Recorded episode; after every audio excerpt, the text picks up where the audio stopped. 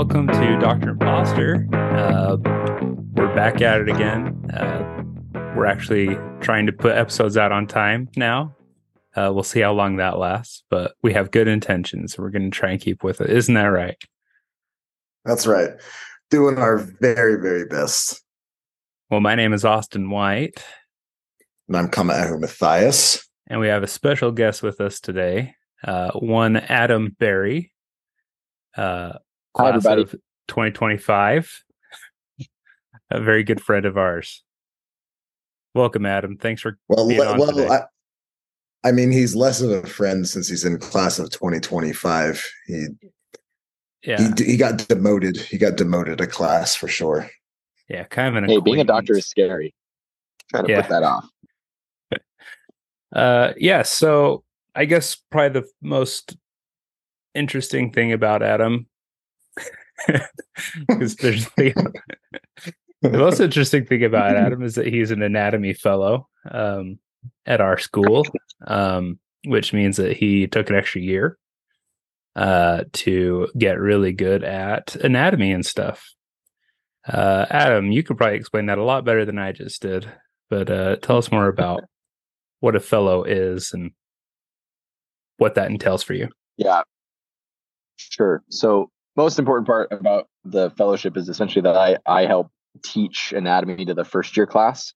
Um, and different colleges of medicine will do these. They have a lot of colleges have these kinds of positions and they'll do them differently.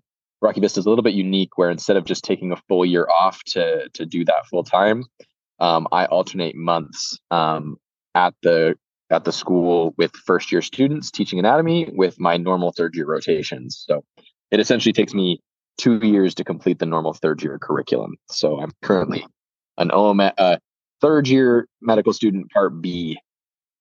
Say, Uh, I was just going to say, do you think that makes you twice as smart as the average medical student or half as smart since it takes you twice as long? you know, I think it evens out to making me just just pretty average, my friends. Oh, you're above average. You're at least above average. No, my class rank says, bud. Our class class rank means important. absolutely nothing. So, Oh, do you man. think that that do you think that the fellowship is in fact the most interesting thing about yourself? Um, uh, it is pretty significantly tied to my professional identity. I would say Okay. if that equates to most interesting, then then yeah. Otherwise, I do paint small toys for children in my free time, which I think is pretty interesting. I was I was I hoping I was hoping this was going to come up. They're not for I children, they're miniatures. Yes, they're collectibles. You True, those in the understand. toy. field would know they are not for children, but my mom thinks they're for children. So Do your children think that they're for children? no, they know they are not for children. That's one thing they know. They know they know that they don't touch daddy's uh collectible dolls. I mean figurines. Figurines. Correct. um, but Yeah, yeah, I don't know. I have other credentials, but you know, that we don't have all day. Less I don't know, your email signature must be at least 10 lines long. Yeah. How how many how many lines are in your email signature, Adam? Listen, I've got six different iterations depending on who I'm sending the email to. Okay, Oh wow. Average of Oh, average you- of four though. I say. You are absolutely insufferable. You're playing chess while we're playing checkers over here. When do you guys stop hanging out with me? Uh, that's my favorite thing that we do as medical students is everybody's just trying to very subtly one up each other with their email signatures. Personally, mine's up to 12 us being- lines. Some of us are being a little bit less subtle about it with our superiority complexes. Yeah, this this podcast is not about superiority complexes at all. No, no, no, no, no. Right. Wrong place. Wrong place to flex your email signature. We all know superiority complexes are just a reflection of our deepest, most innermost imposter syndrome. So Well, there we go. Now we're back to full circle. Um, so Adam, a big reason besides you being a good friend of ours, and we enjoy your company. A big reason we wanted to have you on is to talk about sort of your career goals and how that has evolved and changed throughout medical school and what kind of has led to your decisions. So maybe just start by telling us when you entered medical school, what was your eventual career goal? Sure. Um, I spent a couple years before medical school as a scribe and a first uh, surgical assistant for an orthopedic surgeon. Um, and I really enjoyed my time in the operating room. So I, when I first entered medical school, was not totally sure, but I did know for a fact that I was going to be some kind of surgeon. So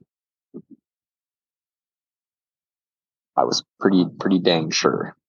Um, and then medical school started, and I was thinking a lot about what kind of surgeon I wanted to be because it wasn't you know it was not a question of if it was just which kind.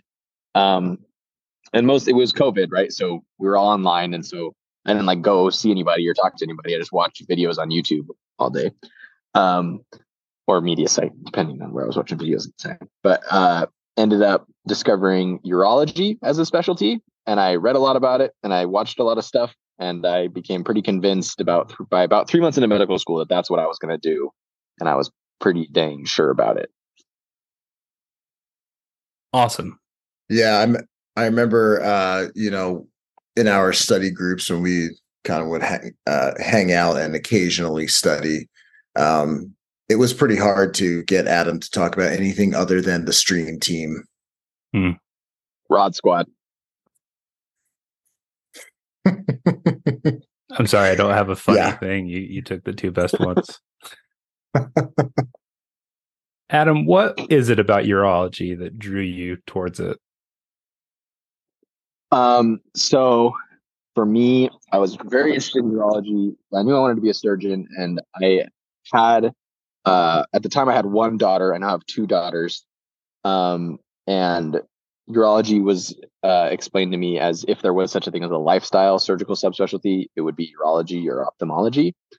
Um, eyeballs are gross, so I didn't want to do that. And then mm-hmm. um, I really found it interesting, and the idea I found it like a really appealing idea to talk to patients about sexual dysfunction and the most kind of intimate parts of their lives. I felt like it's really easy. It was really easy for me in clinic and the orthopedic clinic to get like caught up in just the humdrum of like people being old and not being able to walk. And it's just like, I don't know, I just felt unimportant sometimes. And I felt like it would be more fulfilling for me to talk about things that people really, really cared about, like not being able to pee or have sex. Um, and so I was really intrigued by by those ideas as far as the clinical aspect of urology. And then I also uh, did robotics in high school. That was like my big thing as a high school nerd.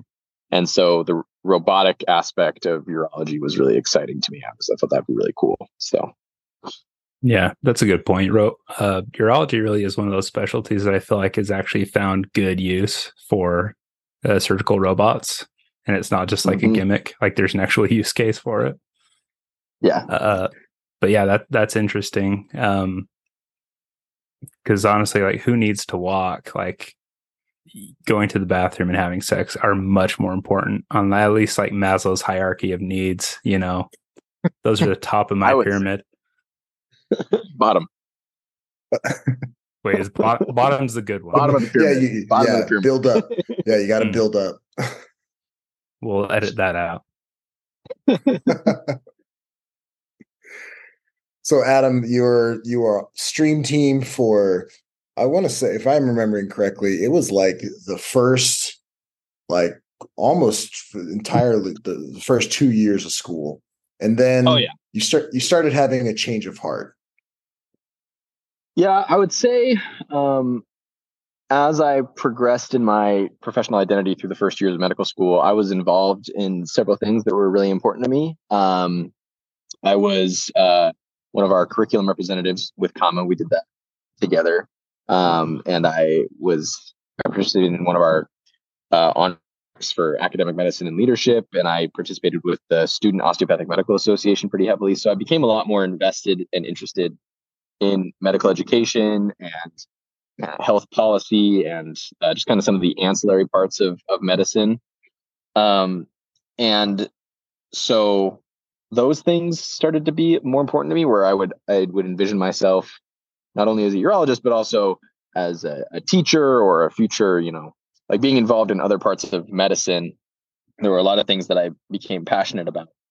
Um, and then, uh, but I was still very heavily, like, as far as specialty was concerned, very heavily set on urology. And then I started the anatomy fellowship about a year ago. Uh, loved teaching, and that only helped kind of encourage that part of my professional identity and what I cared about. And then my first clinical rotation was surgery, which was terrible. what Why? terrible? Yeah, you know, it's like the things that I thought I would like about it, I did like about it. That was the most interesting part. It's like I really, I still really like the OR. Um, I still, and I did, a, I did a month with a vascular surgeon and a month with a urologist, and I still, I really enjoyed urology clinic. Like those are still my favorite clinic days that I've had.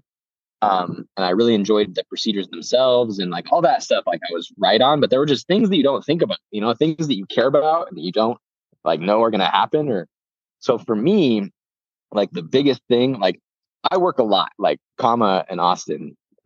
Austin likes to make fun of me for being a workaholic, but so like I don't mind long days in the hospital. But what really just pisses me off and really just ruined my days would be if I showed up in the morning and the schedule said I'd be home at three o'clock, and then like things happened in the OR and I ended up there till nine. Like that just more than I ever thought would just drove me insane. And I just I just realized pretty quick that I could not deal with that long term. So that was one of the big there were other things, but that was probably like the biggest thing that I realized like, oh, I can't live like this. So Yeah. Yeah, that's um how frustrating was that to kind of like you get to this point in medical school where you're like you're finally on rotations, you're out of classes, which is, you know, at this point in you know when you start your third year and your third year rotations, you've been in classes for like 20 something years it feels like, right? Yeah. And you're finally in clinics and you're excited and especially when you get to a rotation that you think you'd be excited for, um, and then you get on that rotation that you're excited for, and then you realize that oh, there's quite a few things that really uh, that, I didn't realize, or that are you know just something that I can't see myself doing. How was that like super frustrating to you, like experiencing that? yeah, it was it was really frustrating, especially because I seriously had like never even let myself like even as a pre-med, I had never even really considered the idea of like practicing medicine. I was going to be a surgeon, and that's why I went to medical school. And so to like not like I expected maybe like to not enjoy urology as much as I thought I would or whatever, but like I always thought like I'd go back to I'd just be a general surgeon or something. Um but to just like throw all that out the window, I was like there was some time where I was like, why did I come to do this? Like this seemed that's not cool. Um and I mean it was really lucky in my opinion that I had spent so much time developing my professional identity in other ways cuz I did at least have that stuff in the interim where I was like, well, if nothing else, I can teach or do something like outside of clinical medicine. So, but yeah, it was really frustrating. So like you you were the urology guy. Like that was such a big part of like your identity. Um, first couple years of medical school. Did you feel like that was hard to kind of divorce that image from who you were as you moved on into into third year and you started looking at other specialties?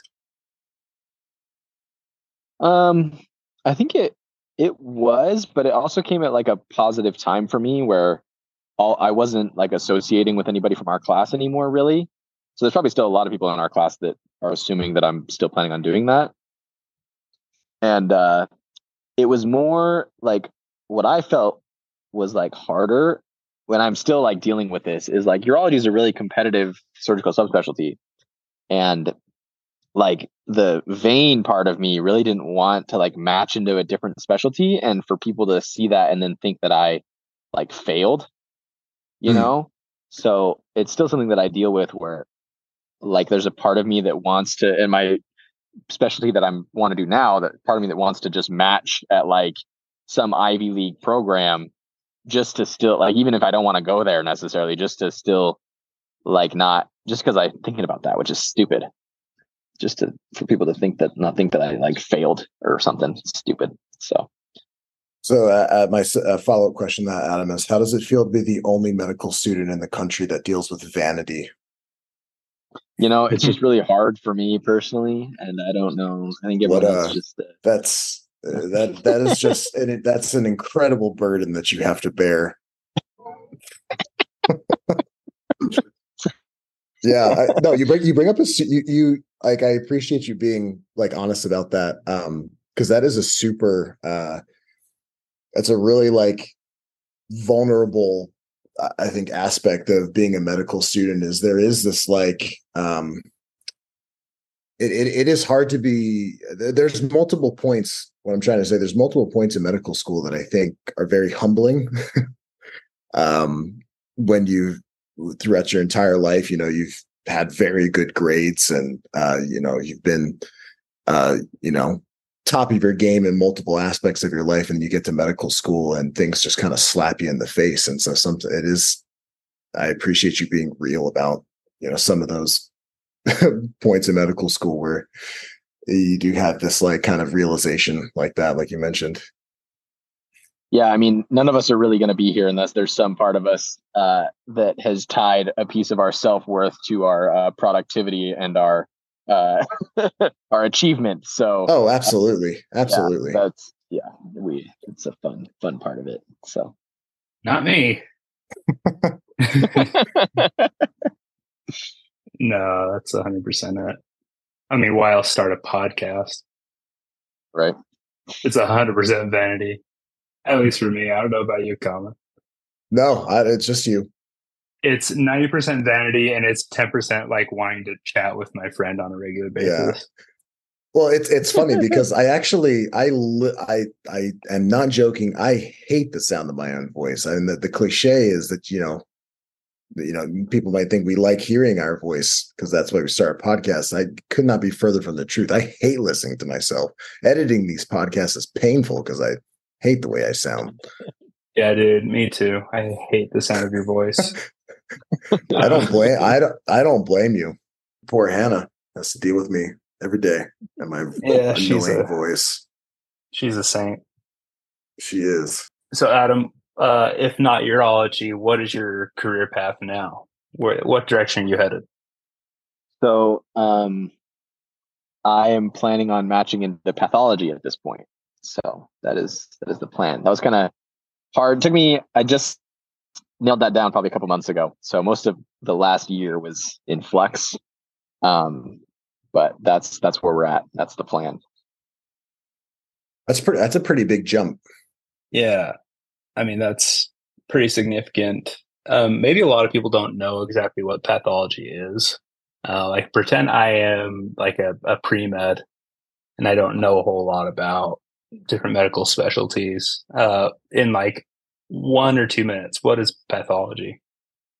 Yeah. So pathologists basically run microscopes. So every time you order a lab test or you have a biopsy or you take a tumor or something out of a patient and you send it quote unquote to the lab, that may see a couple of technicians or something along the way, but ultimately that is going to a pathologist to evaluate. And so radiologists and pathologists are referred to as a doctor's doctor, where their role is not patient facing, but they provide diagnostic information to other physicians.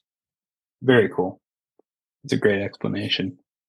Um, so, what did you find most appealing about pathology?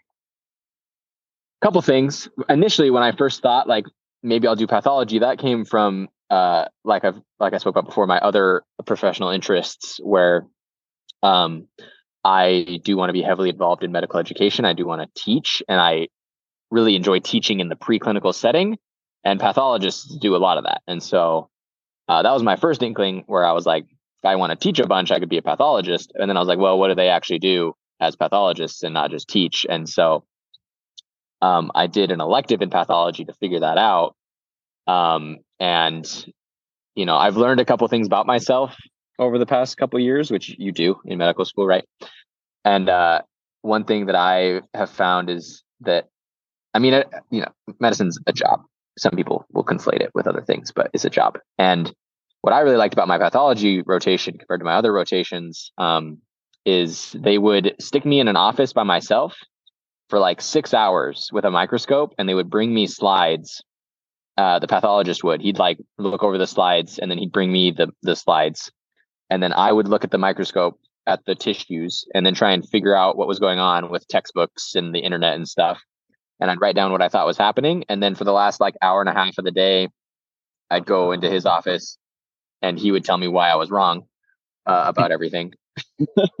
but you know, there's not a there's very few places in medicine where you can just put your headphones in and work for a few hours you know it's uh, there's a lot of social interaction and talking to patients talking to other doctors like that's what we do all day as physicians. And i just found out about myself that like doing that for more than four or five hours like really just wears me down. And i love to do that. I love to talk to people. I love to chat with people but after about three or four hours i'm pretty i'm pretty done with that for the day. Um, so pathology was really nice in that way where i could just put my headphones in and do some work it's very nice. So, are you an expert at shades of pink now? Oh yeah, yeah. You under you you you know the difference between a coral and a and a pastel or an orchid or a nope. peach, a fuchsia. No, but I know the difference between a neutrophil and a eosinophil. no, that's a radiology thing. It's an everything thing. No. If you don't know how to describe something, you say it's ground glass in appearance even, I know, even on uh, a pathology slide. Even on a that, usually, if you have ground glass on a pathology slide, that's in that's a lab error. Somebody dropped the slide. so, Adam, I guess wrapping up, um, a question I wanted to ask you was just, you know, for um, for most students, I'll say, because statistically, uh, most medical students are going to change their mind of what they want to do. They're going to start medical school with this like firm idea of what they want to do. Uh, and they're going to be super gung ho about one specialty. And then whether before they start rotations or um, like yourself, once you once they start rotations, uh, you know, their minds will change. They'll realize that certain lifestyle factors just didn't line up for them, or you know, whatever the case may be. Um, what advice would you um, either give to your former self or other students that are um, going through kind of a similar process that you're now or that you have gone through? Yeah, I think um, I think as medical students, we all could do to be just a little bit more forgiving of that, forgiving of each other. You know, we all show up in medical school and we don't know anything, and that's okay. Um, and so I don't think we need to like we can all be a little bit better about you know if whoever when the first years roll in and they're just so sure they're going to be orthopedic surgeons uh you know or pediatric cardiothoracic neurosurgeons or whatever like we don't need to be mean about that you know? Like maybe they will you know? We don't know. Um and then the other thing i would say is that people are really afraid to like commit to specialties you know? Like i am so sick of hearing first year medical students tell me what they want to do and then they say but you know i'm I'm really open. I'm going into rotations with an open mind, you know, like they give me this whole spiel. Like, I know, I get it. Okay. Like, I don't know. I think you can just, you can own it. It's okay to just want to do something. And as long as you recognize that, and you don't need to tell everybody that you recognize that might change. I, in my opinion, maybe that's just a pet peeve of mine. I'm sick of hearing that from everybody. um, and I think it's okay to just, whatever you want to do, like you own it, be honest with yourself and with other people about it. And then if you change, like just own that too. Like you should have reasons behind why you make decisions um but you don't and you can use those to like justify things to other people you don't have to. Like i don't know just every, people are going to think things about you and they're going to say things about you but who cares? Yeah i've definitely never said those exact words oh i'm keeping my my i'm keeping an open mind. Like no i wanted to do family medicine since i emerged from my mom like but no it's that's fine i think to to just have a have a vision and maybe i should have been more firm on it. Yeah i don't really have any regrets. I think some people are afraid that their preceptors maybe are going to be uh, a little more dismissive of them if they know that they're doing a specialty is not what they're going into. Not naming names. What? You don't have any regrets yeah, no, I, I don't have any regrets about being as committed as I was to something that I knew nothing about. Um, because I mean, it was a powerful driver for me. and it was you know I wouldn't have done as much stuff as I did without that. I think, and I feel like it was really valuable. Oh. So, yeah, Yeah, I'm okay yeah. with having done that. Yeah, th- I think that's a really good point. I think um, you know, it- it's obviously with certainly like urology, more competitive specialties. Um, you know, students are going to be driven to, like you said, do um, more extracurricular things and and uh, leadership opportunities. You know, uh, you know, to fill out um, your your CV.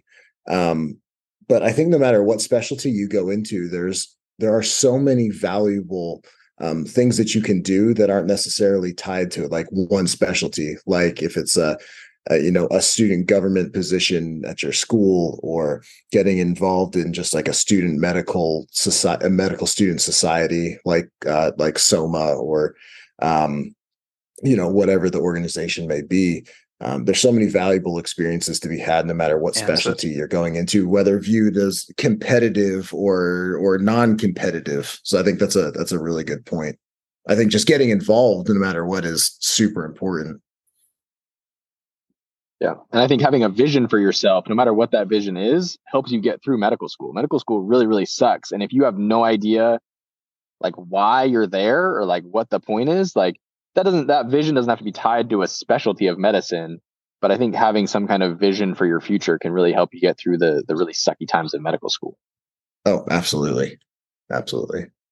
Well, boys, should we call it there? I think we should, Adam. Appreciate you coming on and uh and humoring us for a little bit. Made me so happy. Thanks for the invite.